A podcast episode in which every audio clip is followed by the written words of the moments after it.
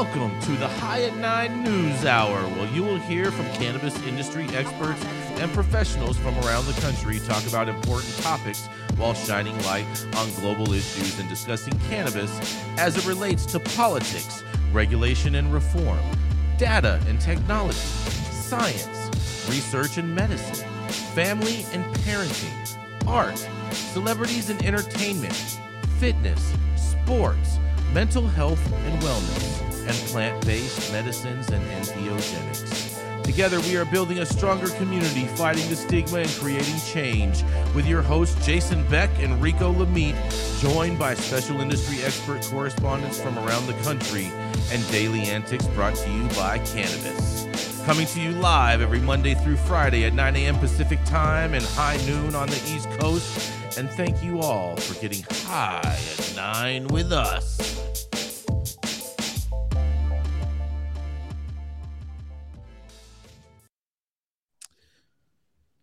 Oh, yeah. Good morning, everybody. It is Monday, March 13th. Today is Monday. What is that? Today? Uh, and really, what matters here is the clip. Is anyone? That was weird. Good morning, everybody. It's March 13th, and today is National Coconut Torty Day.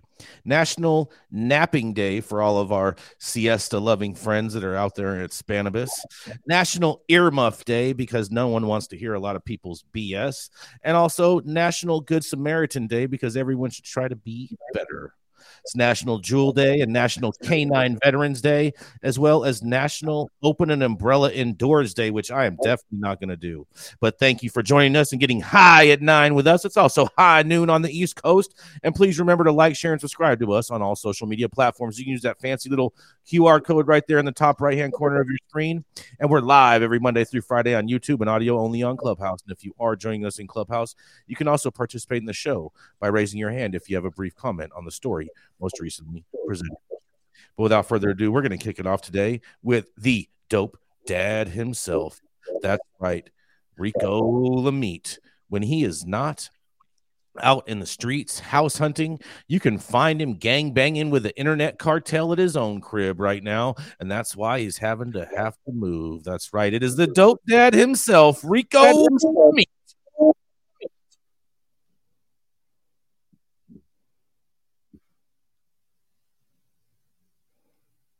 You're muted, Rico. I was muted because they were trying to censor me over here. No, we're good. All right, so so my story today is coming from uh, marijuana moment, and it is congressional bill punishing illegal marijuana grows aims to protect consumers from pesticides. Sponsors say. So nothing brings Republicans and Democrats together like an opportunity to lay down a little prohibitionist law and order. In an effort to fool the American people into believing they actually work while they're on the clock, a bipartisan duo of California congressional lawmakers have filed, uh, refiled a bill to combat illicit cannabis grows on federal lands. A move they say is intended to protect consumer health, uh, consumers' health from banned pesticides used in unregulated cultivation.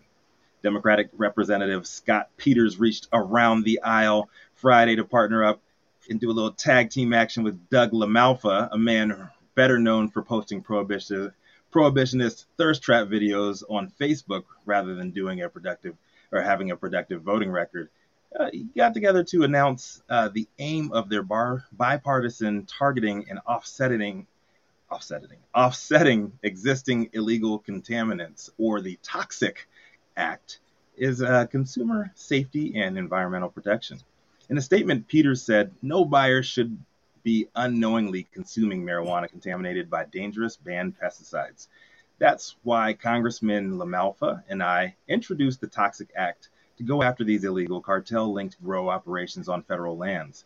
The effects go well beyond the end user, endangering multiple species and, posing, and posing a threat to the forest service agents who are tasked with cleaning up these lands.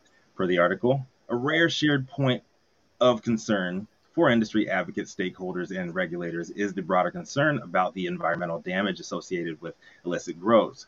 where banned pesticides are sometimes used and can damage the ecosystem by polluting water and soil and poisoning wildfire, wildlife. Uh, but while advocates argue the carrot approach of creating regulated markets for adults and, uh, and patients with products subject to testing and other compliance policies as the solution, Peters and LaMalfa both prefer the stick. You guys might remember a throwback to LaMalfa back in July 2021, where he had the video of him and some um, Forest Service uh, uh, members just bulldozing a bunch of illegal grows, and him saying that nothing smells better in the morning like the, the as a diesel fuel exhaust. LaMalfa took a break from Bob the Builder cosplay last week to uh, tout the revisited legislation's consumer protection goals, saying it's meant to prevent exposure to banned pesticides, endangering residents who inadvertently consume them. The act's first round of voting turned out to be a bit too toxic for uh, to advance last session, but the duo is optimistic the revamped two-tiered version will fare better. will fare better. Excuse me, I'm, chill, I'm dying today. Uh, the bill will provide up to 250 million in funding for the U.S. Forest Service over five years uh, to remediate areas where they say banned pesticides were used for illegal cannabis cultivation and also increase criminal penalties for people who have used these prohibited chemicals, charging offenders as they would smugglers, with maximum penalties of up to $250,000 in fines and up to 20 years in prison.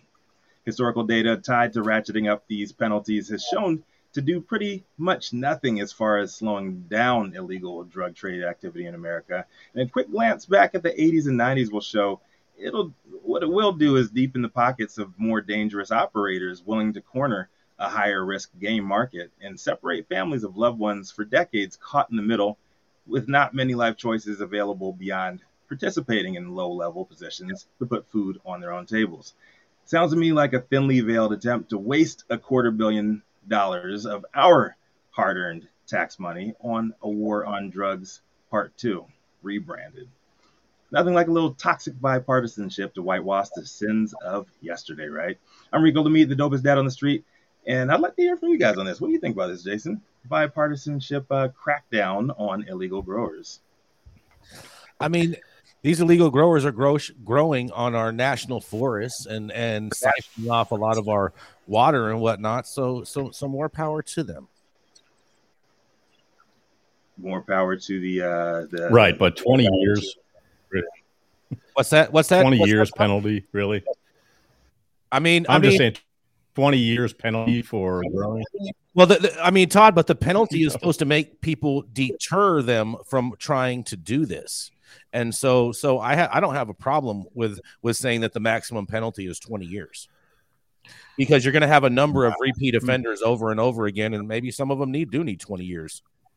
Well, for the most part, people getting sentenced to 20 years are just getting bumped back to Mexico, also because it's mostly cartel growers in the in the forests. That part too. Yeah, and it's it's a complex issue because I support anybody that there there is actually a real like if you ever lived in Mendo or spent time in Mendo Humboldt, there's a real problem with them putting these forever chemicals all over and they go right into the watershed. They're decimating salmon populations, they're decimating trout populations, decimating deer populations up there. And you know, for me, like I moved out of LA to it was stupid, but I moved out of LA to go up to Mendo and live little house on the prairie and, and go hiking and explore nature. And once you get up there, you realize you can't get anywhere off the road because mm-hmm. everywhere there's growers protecting their shit with machine guns.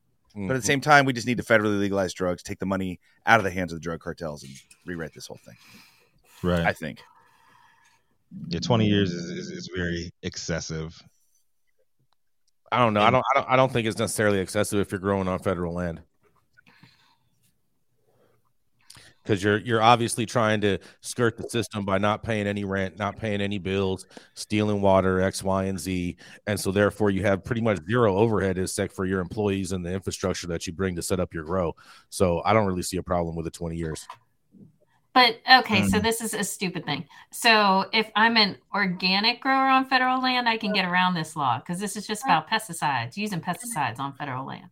No, also clear cutting and all kinds of other practices. People should be No, growing I'm weed on talking no, federal no, no, land. no, no, no, no. I'm talking Yeah. about this specific piece of legislation. Oh, It's okay. just about toxic gas. pesticides. That's the only where this 20 year ban would come into effect. Either way, I don't like this whole stupid thing, frankly. Yeah, Um, it's, it's, it's, I, I I, think it's get just the where they're trying to go with their messaging side to try and get the right on board, but these guys are just closet environmentalists and don't want to come out and say that they believe in global warming.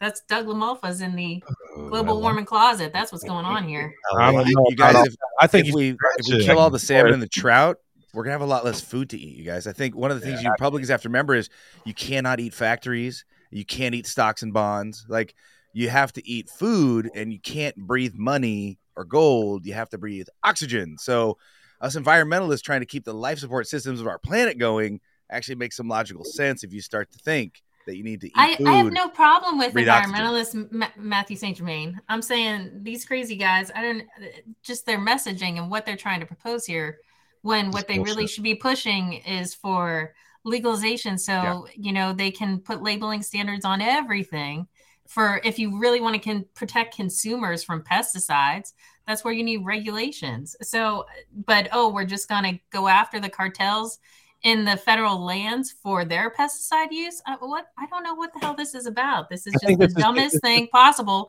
and I think that is why this did not advance anywhere because it's stupid. I mean, it's just about protecting our national forest, and I think everybody Oh, wants to protect please. Well, I- I think most people really don't have an idea of the scale. Like, unless you've ever been out to the Emerald Triangle and, true, and and gotten in a plane and flown around and seen what they've done, like, you have no clue what's going on. Like, there's literally mass clear cutting, stream erosion, the destruction of again the salmon and the trout stocks, which we need for food.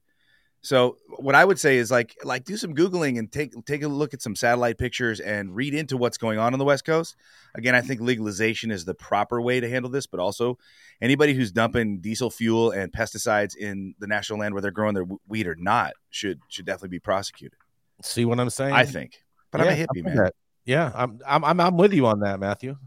What do you mean? Look at that, you saying? guys bril- building bridges oh, right Oh, there. my God. Jason You- Beck, you- king of the flip-flop. what's I going don't on? know And, what I, you're and talking I'm not and I'm not an environmentalist at in, in the slightest. I do not believe in global warming or any of that shit. Okay, in the White, 80s. I'm gonna I'm they gonna call you you- white Gucci, white Gucci flip flop from now on, bro. No, no, no. In, white in the Gucci. 80s. I mean, I mean, white white Gucci when he's in Florida, he does wear flip flops sometimes. Ooh, uh, slides, slide on him. But that's when that's when they call me Gucci Blanco. Ooh, I like it, man. Yeah. Any- Anybody else want to comment on? it? I, I think it's Oh, just. Uh, I think it's bullshit. I don't think it's gonna pass. Um, I don't think it's gonna pass in the second round either. It's not going just, like, anywhere. yeah, just veiling it behind. Oh yeah, we're going to save save the environment. It's just bullshit. So, Yeah. Shout out to Johnny Smash here on the West Coast. We champion the flip flop. That's right. Let's go to a co- quick commercial and we'll be right back. no socks. How's it going, guys? Saman Razani coming to you from Green Street here with Jason Beck, smoking on the best weed in the world. Did you know that we have an audio only version of our podcast available on Apple, Google, Amazon, iHeartRadio, and Spotify? Tune in now and check it out.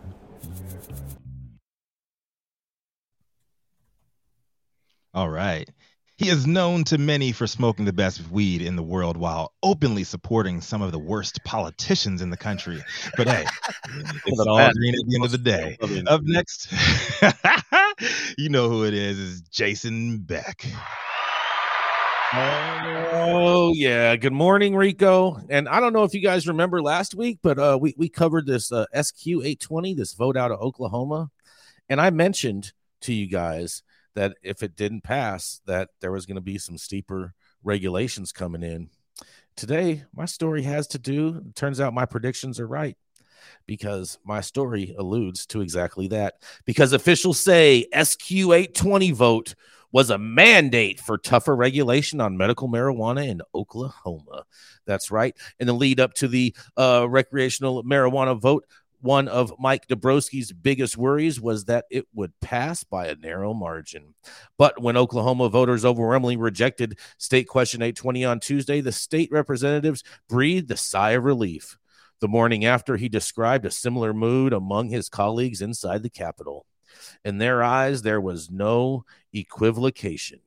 In a quote, they say, I certainly feel like it was a vote affirming the changes that we have made and expecting us to continue to limit what we have now, said Dabrowski, Republican from Kingfisher. And he also says it definitely was a mandate against any expansion.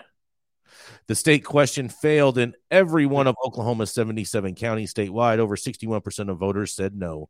And in a quote, many of us feared that the passage of SQ 820 would create a whole new obstacle for regulators and our law enforcement, who are already overextended with the challenges created by the medical industry and the illicit market, Dabrowski said. I like his last name, Dabrowski. Uh, for the most part, lawmakers wanted to wait until the March 7th vote to make any significant changes to Oklahoma's marijuana laws. However, several bills have quietly made their way through the legislative process and are still able to become law. Some of those bills would put limits on THC potency, require a qualifying medical condition for medical marijuana patients under 18, and allow cities to ad- adopt zoning restrictions on cannabis businesses, close loopholes to prevent illegal uh, Ill- illegal land ownership, and require doctors who recommend medical marijuana to complete specific training. Oklahoma is a better place for this state state question failing, said State Senator Jessica Garvin, Republican from Duncan.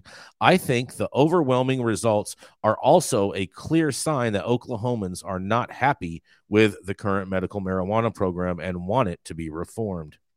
That is why this session I have introduced a number of bills that will close loopholes in illegality activity, further protect children, and make the program a true medical marijuana program, not recreational marijuana light, which it is now, she says.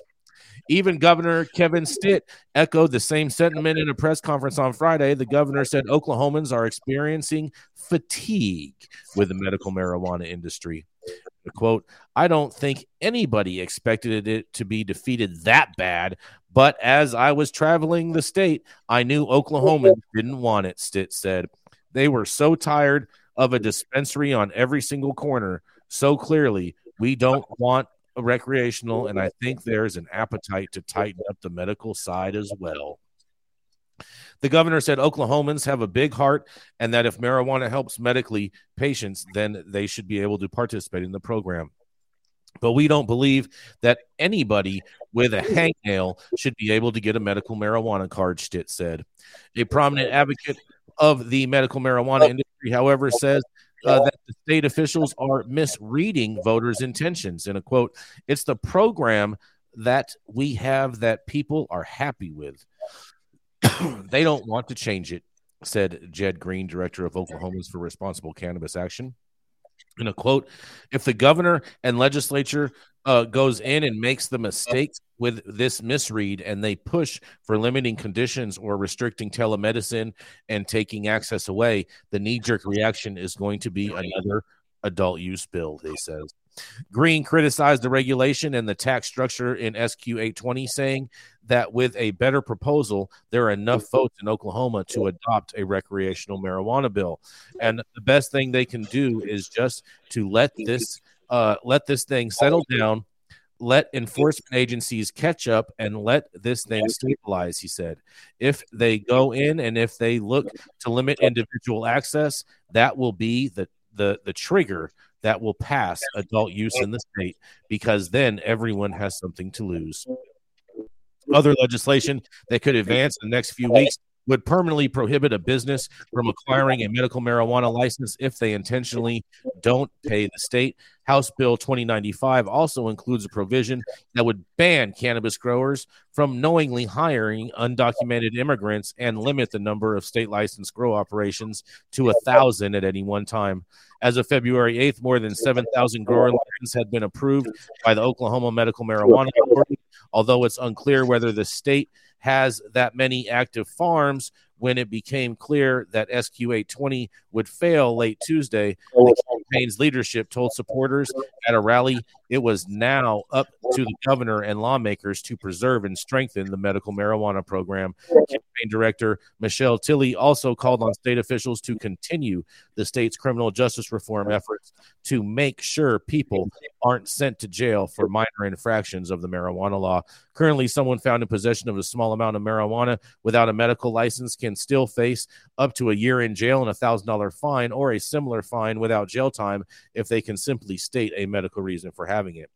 If the state question had passed, individuals already in the justice system for marijuana possession could have requested to have their sentences expunged. And in a quote, it is in your hands and we challenge you to do it and and we are here in good faith to work with you to make those changes happen tilley said well i'll tell you what it's just going to go down in oklahoma and i'm going to sit here with my popcorn and watch it all mm-hmm. develop and this is jason beck reporting for the high at nine news what do y'all think about this Man, they all kicked the coverage, bruh. you know Well, I think overshot. Oklahoma voters voted no to recreational to prevent this from happening, and it's kind of funny that the lawmakers then just are going to end around them and do exactly what everybody was trying to stay away from.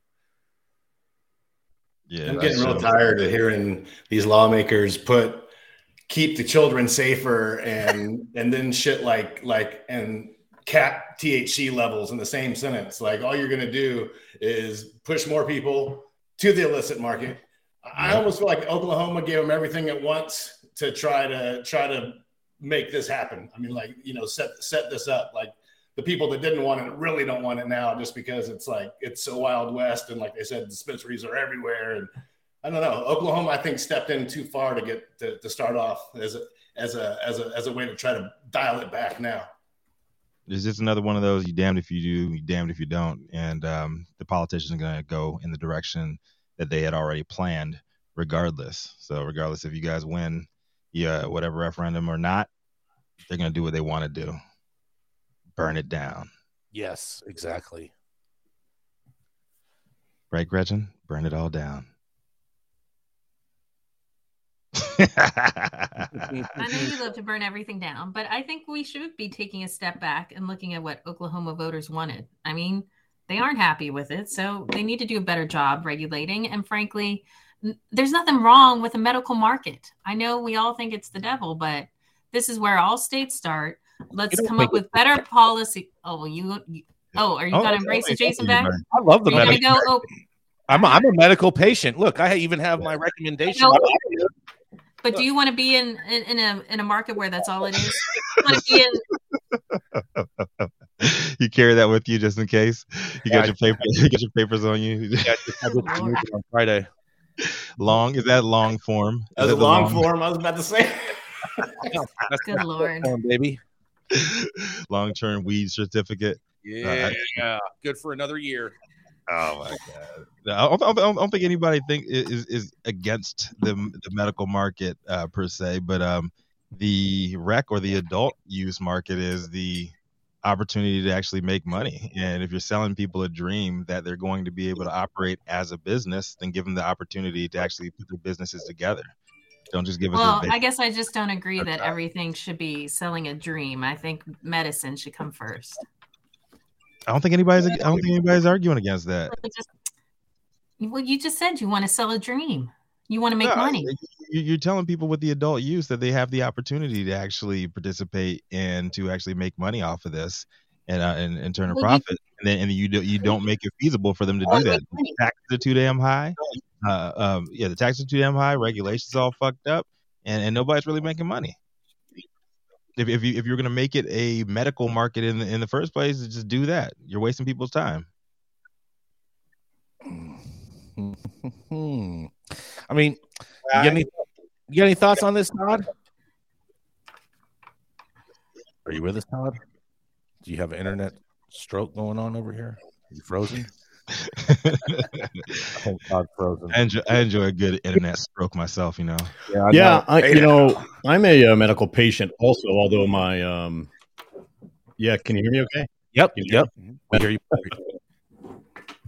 Can you hear me? You can't hear me? Yeah. No, we hear you perfect. We hear you perfect. Okay, good.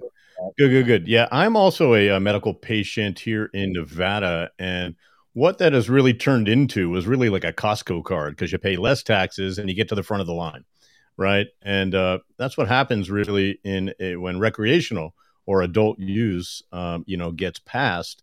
Um, you know, sometimes the patients are overlooked, but um, you know, I, if they want to keep it medical, you know, then keep it medical. But uh, you have to open up, you know, what diseases or what uh, uh, you know what symptoms you know uh, are able to be you you know use marijuana uh, because it does so much. It's kind of a panacea, but um, you know, look, there's uh, twelve thousand Oklahoma licenses. Do you think that's going to all patients?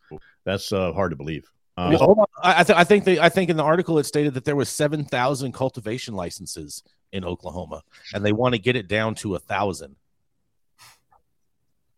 Yeah, they'll do that. right, that. and another five thousand. Ah, Yep. I got Yeah, it. they got, that means Well, got, it, it seems more reasonable, but it, I bet those seven thousand though are people growing at home. You know, a lot of patient uh, licenses No, to grow. stop it, Um, stop you it, know, Todd. hard to- Those are nothing but trappers trying to keep Yeah. the trap alive. You, you know what? You know you know how they're gonna get that number down, Jason. hmm Enforcement. The sheriff's already coming coming after people. Yeah, because it's all gonna be about law and order. Yeah. Uh, I thought you were gonna play the Bad Boys song for a minute. Yeah. yeah, you Oh, know that one, huh? All right. Well, we got to keep it moving. Thank you so much. Oh, yeah, that's right. Coming up next, that's right. It's our favorite little redhead herself. That's right, Gretchen Gailey, who is going to be cooking up coconut turnovers today because it's National Coconut Whatever the Hell Day today. That's right.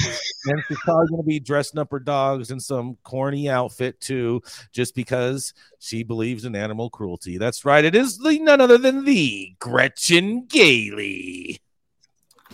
All right, number one, stop calling me little. I don't appreciate it. I am not a child. It's Women's Anyway. History Month, Jason. Come on, man. F you, I'm a woman 365 days a year. Still- Recognize it. Still little Gretchen. Uh, you know what, little Jason? Let, why don't we talk about little Jason for a little bit? I'm probably taller than you Get are. Gretchen. Anyway, Get him, Gretchen. my Maybe still- headline is from Marijuana Moment. More than a dozen congressional lawmakers demand transparency in marijuana scheduling review by Biden. More than a dozen bipartisan congressional lawmakers sent a letter to top Biden administration officials on Thursday demanding transparency in the ongoing marijuana scheduling review that the president directed mm-hmm. last year. Representative Earl Blumenauer recently circulated a draft of the letter among colleagues, seeking signatories before sending the final version to U.S. Attorney General and Health and Human Services Secretary. The letter states that Biden's scheduling directive represents an opportunity to make honest assessment of the origins and implications of federal policy, adding that marijuana was scheduled based on stigma, not science. And it's time to address marijuana's existing reality as a state regulated substance. The administrative review of marijuana scheduling should place the burden of evidence on maintaining marijuana status as a scheduled substance. To correct the failed war on drugs and cannabis prohibition, the assumption must be that unless evidence undeniably indicates that marijuana is more prone to drug abuse than unscheduled substances already regulated at the state level, marijuana should be fully descheduled from the Controlled Substances Act. Lawmakers added that the administrative descheduling would not negate Congress's obligation to act on comprehensive federal cannabis reform and that there are a variety of thoughtful legislative reform proposals that have been introduced in mm-hmm. past sessions. Each of these proposals works to respect the leadership states. The leadership states have demonstrated for 50 years in rethinking the failed and discriminatory war on mm-hmm. drugs approach to marijuana. Given the scope of the federal government's failure on marijuana, the administration must also take meaningful action to deschedule marijuana and partner with Congress and the states in the work ahead. To ensure accountability in your conclusions, which has been absent in so much of the history of federal marijuana regulation, transparency is key. We urge you to make available for public review and comment any evidence cited to demonstrate marijuana is more prone to drug abuse than descheduled substances already regulated at the state level, with the severe federal restrictions on cannabis research due to marijuana scheduling. It's important that your departments review the full scope of research available. It's time to set the federal government on a better path for marijuana policy and engage transparently with the evidence. The letter also was sent to the FDA commissioner and had 16 signatories. Uh, besides Congressional Cannabis Caucus co-chair Blumenauer, there were representatives Barbara Lee, Lou Correa, Dina Titus, Nancy Mace, Eleanor Holmes Norton, Mark Pocan, Jim McGovern, Bonnie Watson Coleman, Jared Huffman, Jan Schakowsky, Nikema Williams, Sydney Kamlager-Dove, Donald Payne, and Val Hoyle. Uh, I agree wholeheartedly with all these folks uh, on this letter that they put out. Um, I think it is very important that we continue on looking at the science um, and nothing else. And I would love transparency on what evidence that these guys have when it comes to their decision on scheduling. scheduling. This is Gretchen for High Nine News.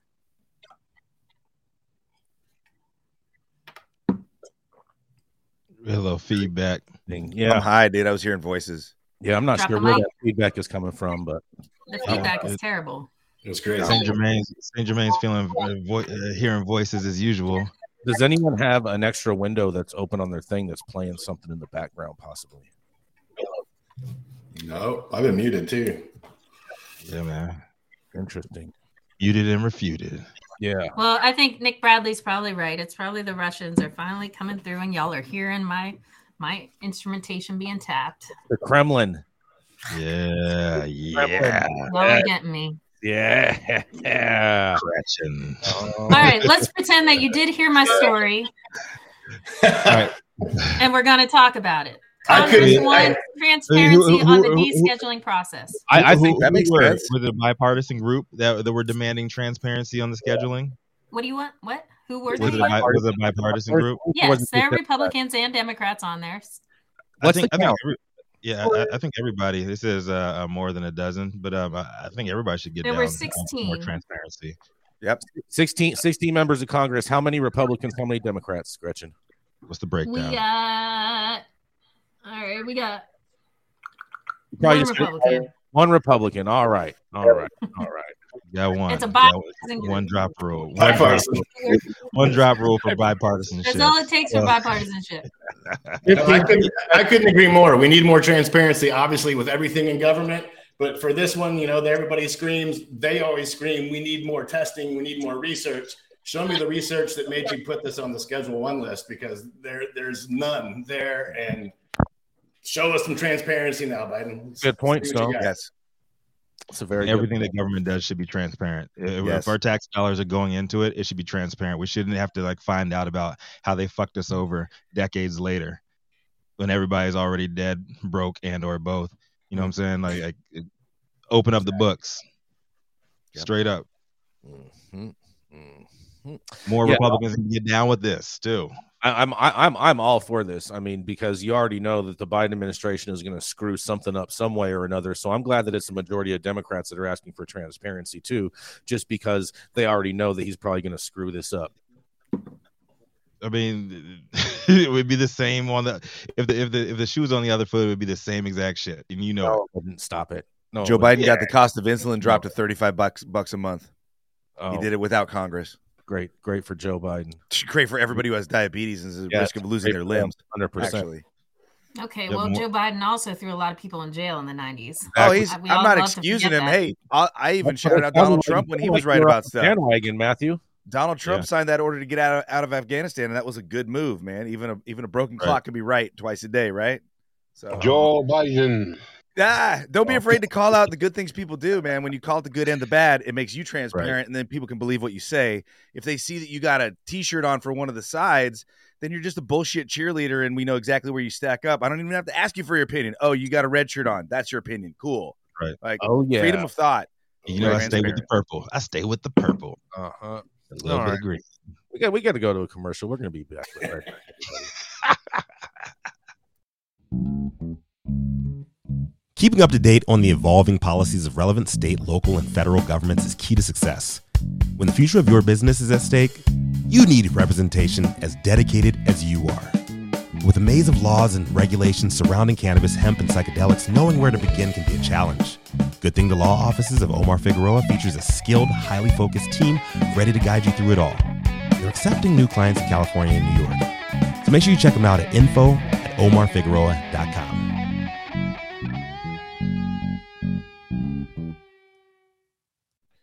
The thoughts and opinions in general overall shade thrown on High at Nine News are those of the individual speakers and not those of any other speaker or its followers. The statements made do not constitute legal or accounting advice, and our speakers make no representation regarding the legal status of any substance in any country, area, territory, or any authorities.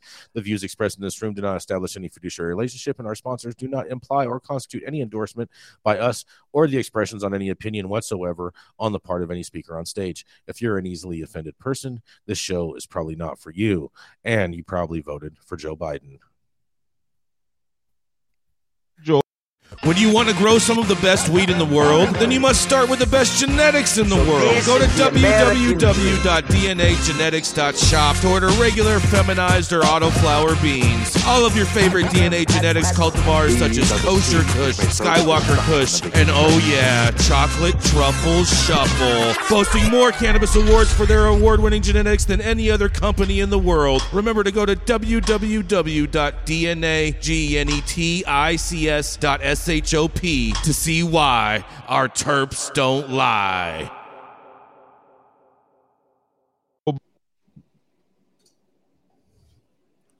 You with us, Rico? Yes. Immortal cannabis wizards made cameos throughout history at some of the most notable moments known to mankind. But currently, he co hosts the What's Good podcast, drawing from over 30 years of global cultivation, marketing, and sales ex- expertise to drop timeless knowledge on the globally clueless asses. Y'all know who it is. Come to the stage next, the Count himself, Mathieu St. Germain. Thank you, Rico. Happy Monday, everybody. And here's my mine today uh, from High Times. A study uh, shows that cannabis has been linked with higher quality of life in chronic illness patients. A new study out of Great Britain suggests that medical cannabis may lead to improvements in health related quality of life among patients suffering from chronic illness. The study, published in the Expert Review of Clinical Pharmacology, analyzed nearly 3,000 patients who are enrolled in the United Kingdom Medical Cannabis Registry. They wrote that the study suggests that cannabis based medicinal products are associated with an improvement in health related quality of life in UK patients with chronic diseases. Uh, also, the treatment was tolerated well by most participants, but adverse events were more common in female and cannabis naive patients. This observational study suggests that initiating treatment with these products is associated with an improvement in general health related quality of life, as well as sleep and anxiety specific symptoms for up to 12 months in patients with chronic illness. Most patients tolerated the treatment well. However, the risk of adverse events should be considered before initiating cannabis treatment. Uh, medical cannabis was legalized in the United Kingdom in 2018, but it can only be prescribed when uh, other licensed medications have failed to produce an adequate response. The limitation was the impetus for the researchers to conduct this study. And they say that since 2018, cannabis based medicinal products can be prescribed in the UK by specialist doctors for chronic illnesses where there has been insufficient response, uh, response to licensed medications. However, the National Institute for Health and Care Excellence currently only, only recommends these CBMPs for intractable chemotherapy induced nausea and vom- vomiting, spasticity or seizures in adults with multiple sclerosis, and severe treatment resistant epilepsy in Lennox Gastaut and Dravet syndromes. Uh, the reason for these narrow recommendations is the current evidence is of limited or low quality, they say. These findings mesh with another study published in January that found a growing number of patients across the United States are turning to cannabis to treat their chronic pain. That study from the researchers at the University of Michigan found that 31% of adults with chronic pain reported having used cannabis to manage their pain. 25% reported using cannabis to manage their chronic pain in the past 12 months and 23 in the past 30 days. And more than half of adults who use cannabis to manage their chronic pain reported that use of cannabis led them to decrease use of prescription opioid, prescription non opioid, and over the counter pain medications. And less than 1% reported that use of cannabis increased their use of these medications. Most persons who use cannabis as a treatment for chronic pain report substituting cannabis in place of other pain medications. And the high degree of substitution uh, of opioids and non opioid treatment emphasizes the importance of research to clarify the effectiveness and potential adverse consequences for cannabis of cannabis for qu- chronic pain the researchers wrote. Uh, this is Mathieu St. Germain stumbling through the High at Nine News on Monday. Uh, I love to hear more uh, evidence and news of cannabis as the healing of the nations. What do you guys think? Oh yeah. Oh man, I like this story, Mathieu. I think this is fantastic news for people that are that that suffer from chronic illness. Yeah, No, me too. yeah. I mean, now are, are we sure? Are we sure that they're not just being stoners and just saying it's a higher quality of life because they're getting higher, or are they actually experiencing a true higher quality of life? Well, I mean, this is science, so I'm going to have to believe that it's true. I mean, I mean, there's a lot of science that our government puts out that's not true. I get you. I get you. Yeah, yeah. Um, Okay. I see it. You know, I, I see people in my own life who have have all types of, of illnesses and, and use cannabis instead of opioids, and it doesn't completely blunt the pain, but it does. It just allows you to to be with your pain differently, and and anything people can do to get off of opioid medications, I think, is great. Personally, um, um, uh, count. Uh, what are your thoughts on the whole placebo effect thing? That um, all these studies are coming out saying that it's it, it's nothing more than placebo effect. You know, you, Well, you're smoking weed when you have pain, and if your pain goes away, it's just because you think that it, it, it takes your pain away. if it works, it works. Uh, but yeah, I think it's really interesting to see that when they test a lot of new medicines against the placebos, oftentimes the placebos will be outperforming these medicines. They're even they're even trying to legalize. Uh, our minds are incredibly powerful. Our minds and our bodies are linked. You know, we're we're basically a powerful uh, hologram made of energy. So there are ways that we can hack into and and control our nervous systems, etc. And one of the things that uh, psychedelics do is they give you uh, and cannabis they give you the ability to see these states so that you can work towards them in your daily life through meditation, breath work, and other modalities. I think it further support. I think it further supports uh, um, simulation theory. Yeah, me too. I Go mean, for it, Stone. I was just going to say, man, my dad passed in 2012 of cancer, and he had extreme pain going on, and you know, the, he, he they they give him Dilaudid or whatever for for the, the really bad moments, but you know that would that would knock him out. And it was back before California lowered the, the limit on the on edibles. We'd get those chocolate bars allegedly sent to Texas, and uh, the, the high dosage chocolate bars, and that was the only thing that would help him relieve his pain and still be able to, you know, talk to us and function and not just be knocked out in the bed. So fuck placebo. That shit works. bars, huh? It's 100 percent works. It's always worked for me. So, Todd, you're out there in Las Vegas. Do you think that that the strippers are experiencing a higher quality of life since we've had legalization in Nevada? dancers. less bruises. Todd, are you with us, Todd? Todd. Oh man, poor Todd. Todd, Dude, those dabs are real, bro. Todd is in the box right now. Todd is- oh man, Todd. Oh man, oh man, oh man. Uh, no, A- well, hold on, Alex Beck. no relation, Jason. Right? No relation. Alex Beck. He's just he's fortunate enough to have the best last name in the world. Yes. Okay. You say so. But uh, he said uh, he's got NFL players who've been beat to hell uh, that will verify it is no placebo. They went from 20 to 40 uh, Percocet uh, to cannabis oil, no more perks. Facts. And I 100% resonate with that, Alex. Like big ups to you for saying that. Like 100, 1,000, 1 million percent on that. And, and the big one now is like Toradol. And a lot of my homeboys will take that shit and they don't feel a damn thing and they just fuck up their body to no end.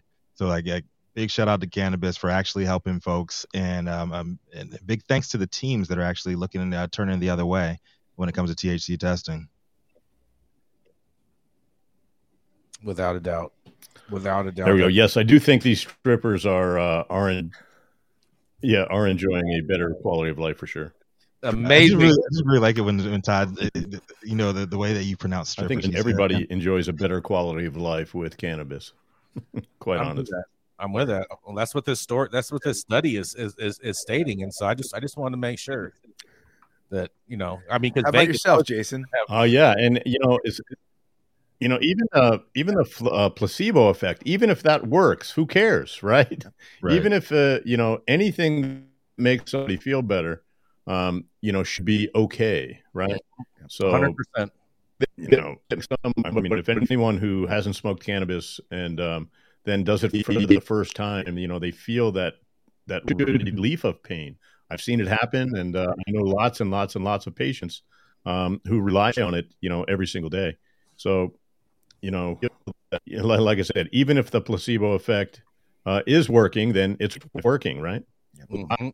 That's right. And it is working for absolutely everybody on any kind of FDA approved Alzheimer drugs because none of them, none of them. Yeah, I'm clearly having some internet issues here. I don't know if you guys of them can hear me or see me or or anything. You're just We hear you uh, just I'm fine, having Todd. trouble hearing you guys. Todd's on the he's on the astral plane. he's, he's tuned in from another dimension. Oh yeah, we gotta. We, don't we have a quick commercial coming up? Let's run that commercial. Let's do it.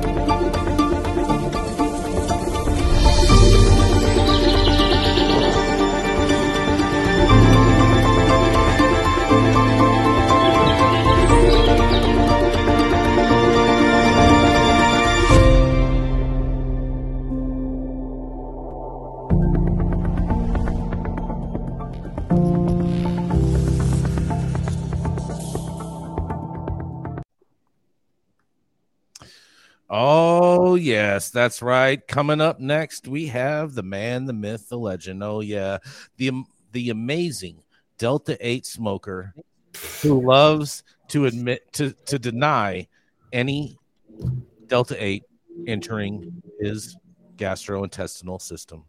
That's right. It is Stone Slade, the man who gets stoned off of weed that he doesn't know necessarily where it comes from because he lives in the great red state of Texas. Oh, yeah. He's been hitting the high road, and that is the man, Stone Slade. With that introduction, it sounds like you are preparing for a uh, career at Fox News with uh, some fake news. Anyway, to my story today comes from MJ Moment. Actually, it was written by, we pulled it from Rebecca Rivas at Missouri Independent. The Show Me State of Missouri legalized medical cannabis in 2018, and just this past November, voters of the state spoke and legalized adult use. So far, it's been great news for Missourians and has the neighboring state of Kansas with the Kansas police on edge, ready to enforce some good old prohibition blues on anybody crossing the state line that divides Kansas City between the two states. Well, now a new bill discussed last Thursday may be giving Missouri police reasons to mess with law abiding cannabis consumers. Representative Ken Hayden, a Republican from the Missouri House of Representatives, but some lives in Mexico full time. I'm not exactly sure how that works. Wants to introduce a bill that's meant to mirror Illinois' open container law for having cannabis in vehicles, meaning all cannabis products in your vehicle would be required to be kept in odor-proof and child-proof containers. Hayden said, "I don't claim to be an expert on marijuana. I've never inhaled." Which was met with laughs from members of the House Crime Prevention and, and Public Safety Committee Hayden says the idea for the legislation came from his local sheriffs who expressed frustration about enforcing the driving while intoxicated provisions under the 38 page constitutional amendment. People can't consume marijuana while driving a vehicle or while riding in a vehicle under Amendment 3. However, officers can't use smelling marijuana as a basis for detention, search, or arrest. Testifying in, uh, in favor of the bill, County Sheriff Matt Aller said Amendment 3 specifically prohibits even passengers from smoking marijuana in the car. However, it lays out nothing as far as how we can deal with that. There's no process and nobody knows. He also called Amendment 3 a 38 page mess that doesn't address public safety or have to deal with consuming marijuana on public roadways. My family drives up and down the road each day. He said, The last thing I want is for them to get hit by an intoxicated driver.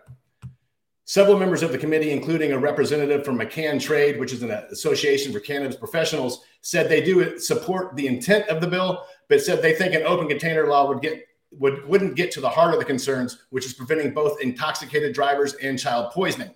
Now, here's the big kicker: Missouri doesn't even have an open container law for alcohol. Yes, the same alcohol that's responsible for 10,000 fatalities on the road each year in America, the same alcohol that's account uh, accounts for a, over 140,000 alcohol related deaths each year in America. And it's only a crime in the show me state if you actually show the officer that you're drinking in the car. Representative Jeff Myers, who served as a Missouri Highway Patrol trooper for almost 30 years, said he thinks an open container law for cannabis would be more complicated than alcohol, he said, because the products are packaged in so many different ways. On the enforcement side, is how I look at it. Meyer said it's going to be pretty difficult to be able to drill down uh, what is an open container. One man, Kevin Hurdle, testified that he's worried that this that the legislators are attempting to walk back Amendment Three. First, it starts off as a misdemeanor, he said. Then it's going to get more strict. I'm just looking at this as, as an encroachment. Whereas one day maybe they come back and say, let's make marijuana illegal again. Representative Bill Allen of Kansas City doesn't think that Hurdle would be alone in that fear. He said voters made their choice and to see and would see this as legislators trying to usurp that decision. Maybe let's give it some time, Allen said. And if it does appear to be a problem, then we can come up with a mutable solution. Allen then added to Hayden, I also just wanted to mention that if you do inhale, it's a whole lot better. And I, I couldn't agree more with that. Come on, Missourians, you just legalized this amazing plant. If you're really worried, let's look at some of these other studies from other states where they found that insurance premiums actually dropped by $22 on uh, a year per, on average after states enacted legalization. And the study authors think that that may have something to do with reduced drunk driving in those states, signaling possibly a substitution effect where people are switching from alcohol to cannabis. So, can we just let the dust settle before you already start thinking about how to criminalize it again so soon? I'm Stone Slade reporting for the at Nine News Hour. Yeah, you know, funny you say that, uh, Stone, because uh, Nick in the chat he said, you know, California has open container laws too that pertain to cannabis, just like they do alcohol. And if you're driving with cannabis in your vehicle, it should be in your trunk or as far away from the driver as humanly possible. I think that's just stupid, personally.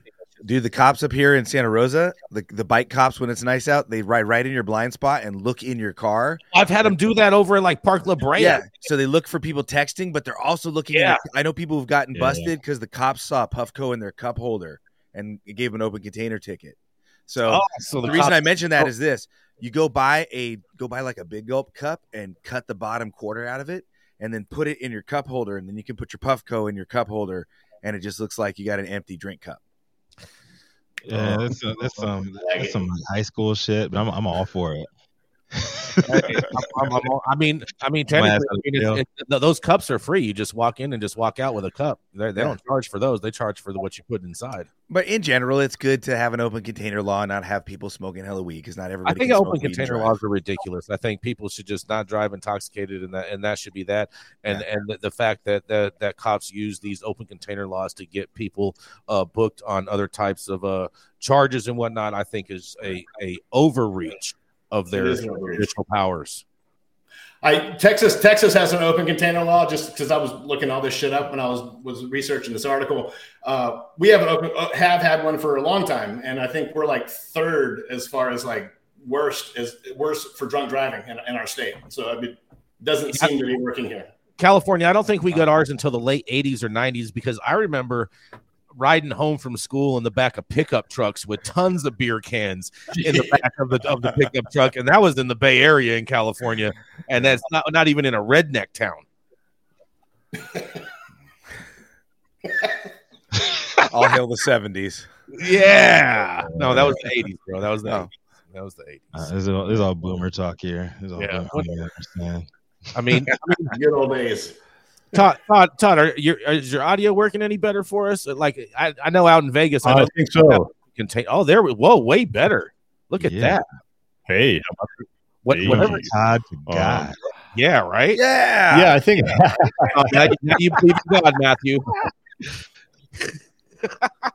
Uh, you know, I think the Leveled up. issue with uh, the whole open container, you know, shit is that some people can drive when they're right, and I I know some of you on this podcast probably can, and there's no reason, no stone way for them to really um, test whether or not you have you know or you're impaired by cannabis unless you take like a you know one of those sobriety tests you know in the back of the car um, so I agree. I think it's a little overreach for cops peeking in your car, seeing if you have an open container. Now I have this uh, this uh, vapor cup, right? So this is a, a literally a a vape pen that is shaped like a cup. Nice. So uh, you never get busted with one of these.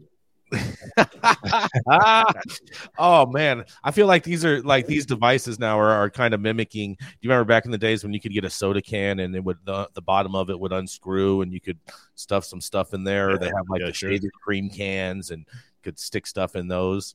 This this is basically what what, what Yeah. it's becoming to for the development of uh consumption devices. yeah, Oh, that's good. true.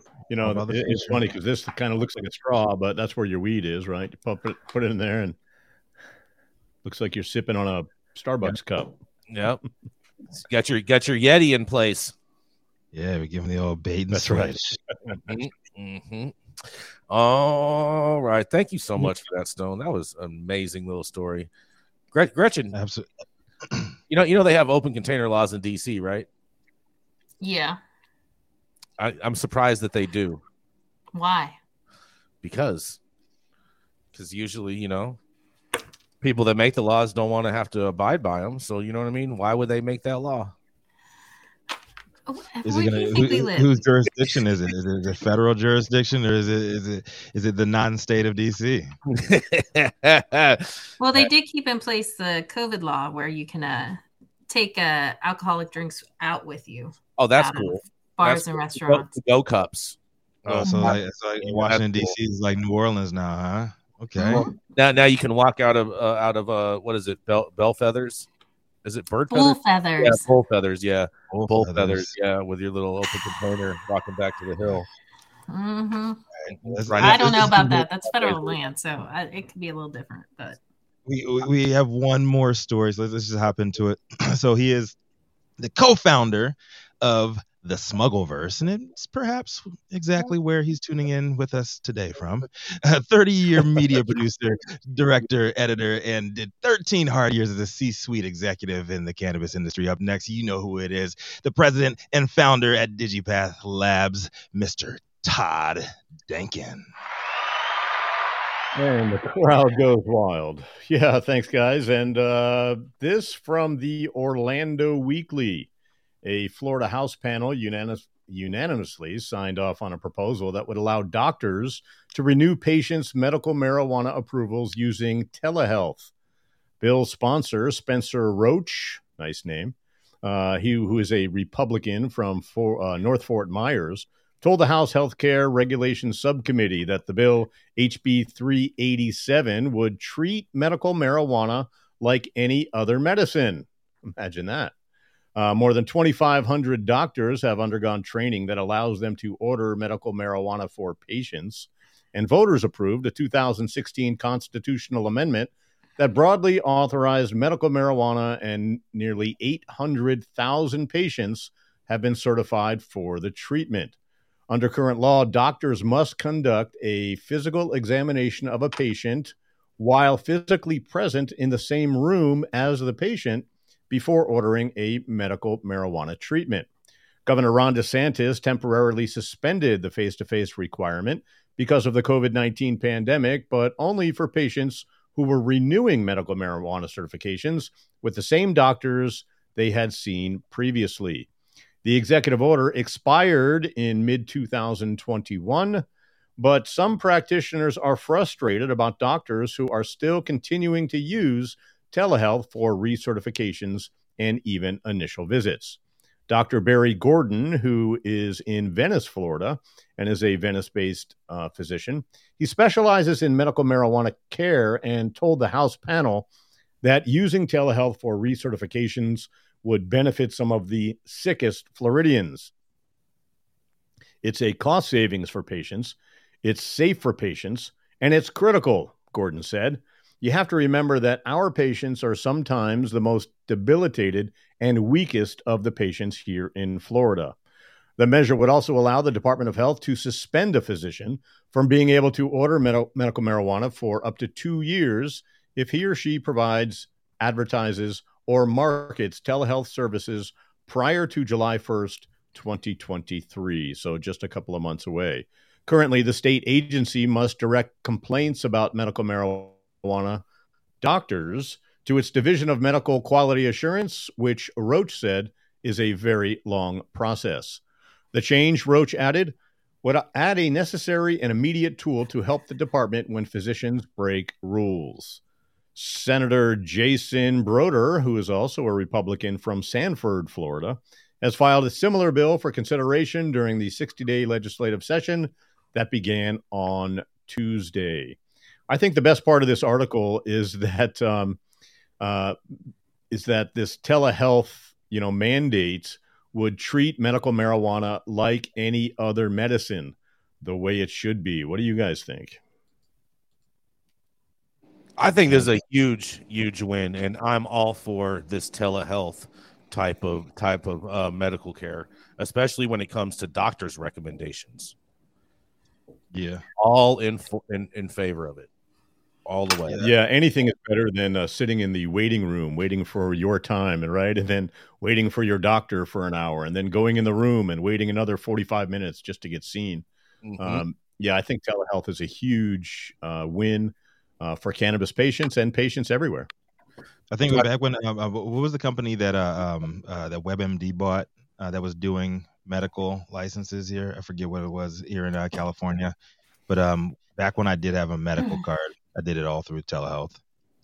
I mean, I did, I did, I did some of the very first telehealth, but go go ahead, Gretchen, and I'll tell my story. Well, well, I was just gonna say that I'm not a fan of telehealth, uh, which I'm sure is not gonna make people you're happy. not. Of course, Of not. course, I'm not. Uh, but I did. I did. Uh, I was one of the folks who got to self, um, what you call it, self declare uh, DC for a medical card. I think that's a little better. What I disagree when it comes to telehealth um, is because this past year I actually had an issue and was.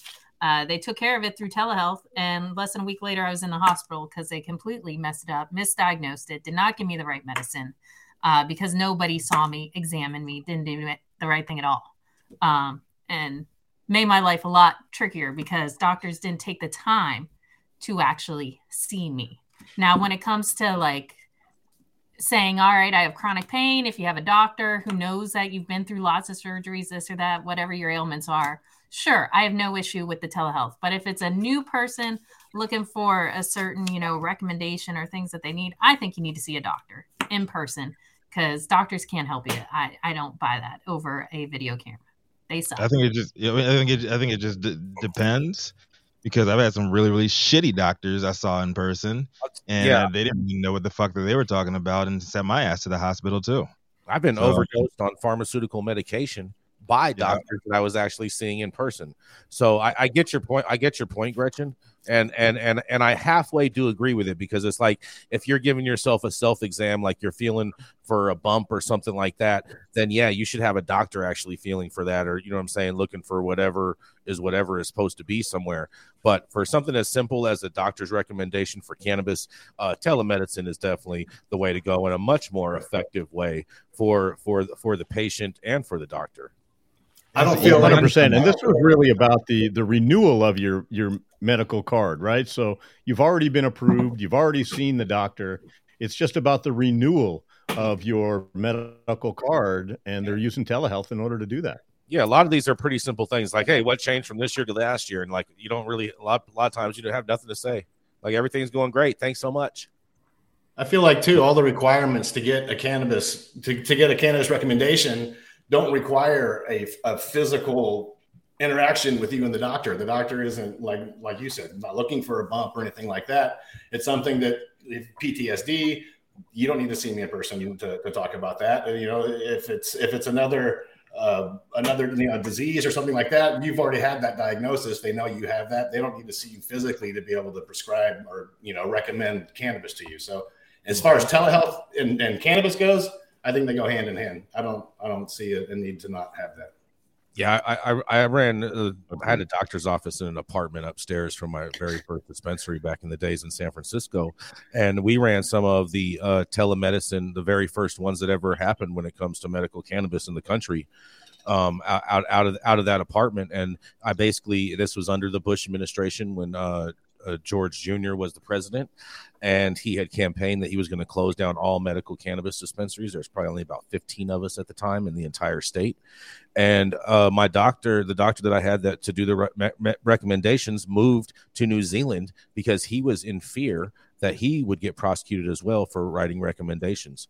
And so therefore he moved to New Zealand. We're doing doing the webcams out of the thing. Even I think this was even with like dial-up internet back in the day. Like this was insane. So- you, you like you're the you're, you're the originators of Cam Soda, huh? No. Anyways, no, no, no, but we could say Cam I am. Let's keep it rocking here. So, thank you all out there for tuning in with us for yet another episode of High at Nine News. You can always catch us weekdays, 9 a.m. Pacific and high noon on the East Coast. Big shout out to our live audience members out there, on the, all of our online supporters tuning in and giving us feedback on the daily headlines of chaos, also known as the developing cannabis industry. To our vetted industry correspondent team tuning in from all over the global community, bringing us much needed variety of perspective and adding your respected opinions to the conversation. And to our production team, we had a, a, little bit of a struggle today, but we still love you all. Cloud Media Partners, House of Fuego, and the wonderful Jaja Simone. And it's not your fault, it is our fault internet sucks over here. Internet sucks in Nevada. Internet sucks everywhere. And uh, Elon Musk is a liar. To our haters out there, bless your hearts. You fuel the fire that burns deep within our souls and motivates us to go harder every damn day. I hope you never find peace and, and continue to spread hatred so we can continue to spread nothing but love all over your faces consensually. And finally, Cannabis Sativa L. The reason the at Nine news team shows up to read these headlines daily. We shall forever be in your in debt to your greatness, and you are the woman that runs all of our lives. It is Monday. February 13th, 2023. The show is over, and you've been blessed with today's top industry headlines. We hope it was enough to put in your pipe and smoke it at least until tomorrow. Y'all know who it is. Rico Lamitte, the dopest dad in the street. And um, before we do that, man, Todd Denkins, you got a shout out for anybody today, man? Yes, I do. I have a shout out for uh, all my folks at the Smuggleverse. Check it out. Uh, if you're looking for some digital weed, uh, go ahead and check out the smuggleverse.com. It's just smuggleverse.com. And, uh, you know, if you're in Nevada and you want to see a real live uh, cannabis testing lab, you know, hit us up at Digipath Labs and uh, we'll take you through the process of what happens when cannabis is tested. Um, you know, thanks for uh, having me on and uh, you know, always a pleasure. Uh, apologies for my internet, uh, my shitty internet here, but I'll get that fixed for tomorrow, and uh, look forward to seeing you guys all tomorrow. You know, you all the land- first. Todd said all the other labs are pay to play. All the land you guys have out there, Todd. You guys should all get the other labs, not us. Driving on weed. Yeah. Run, Bye, guys. What was that? Running at him.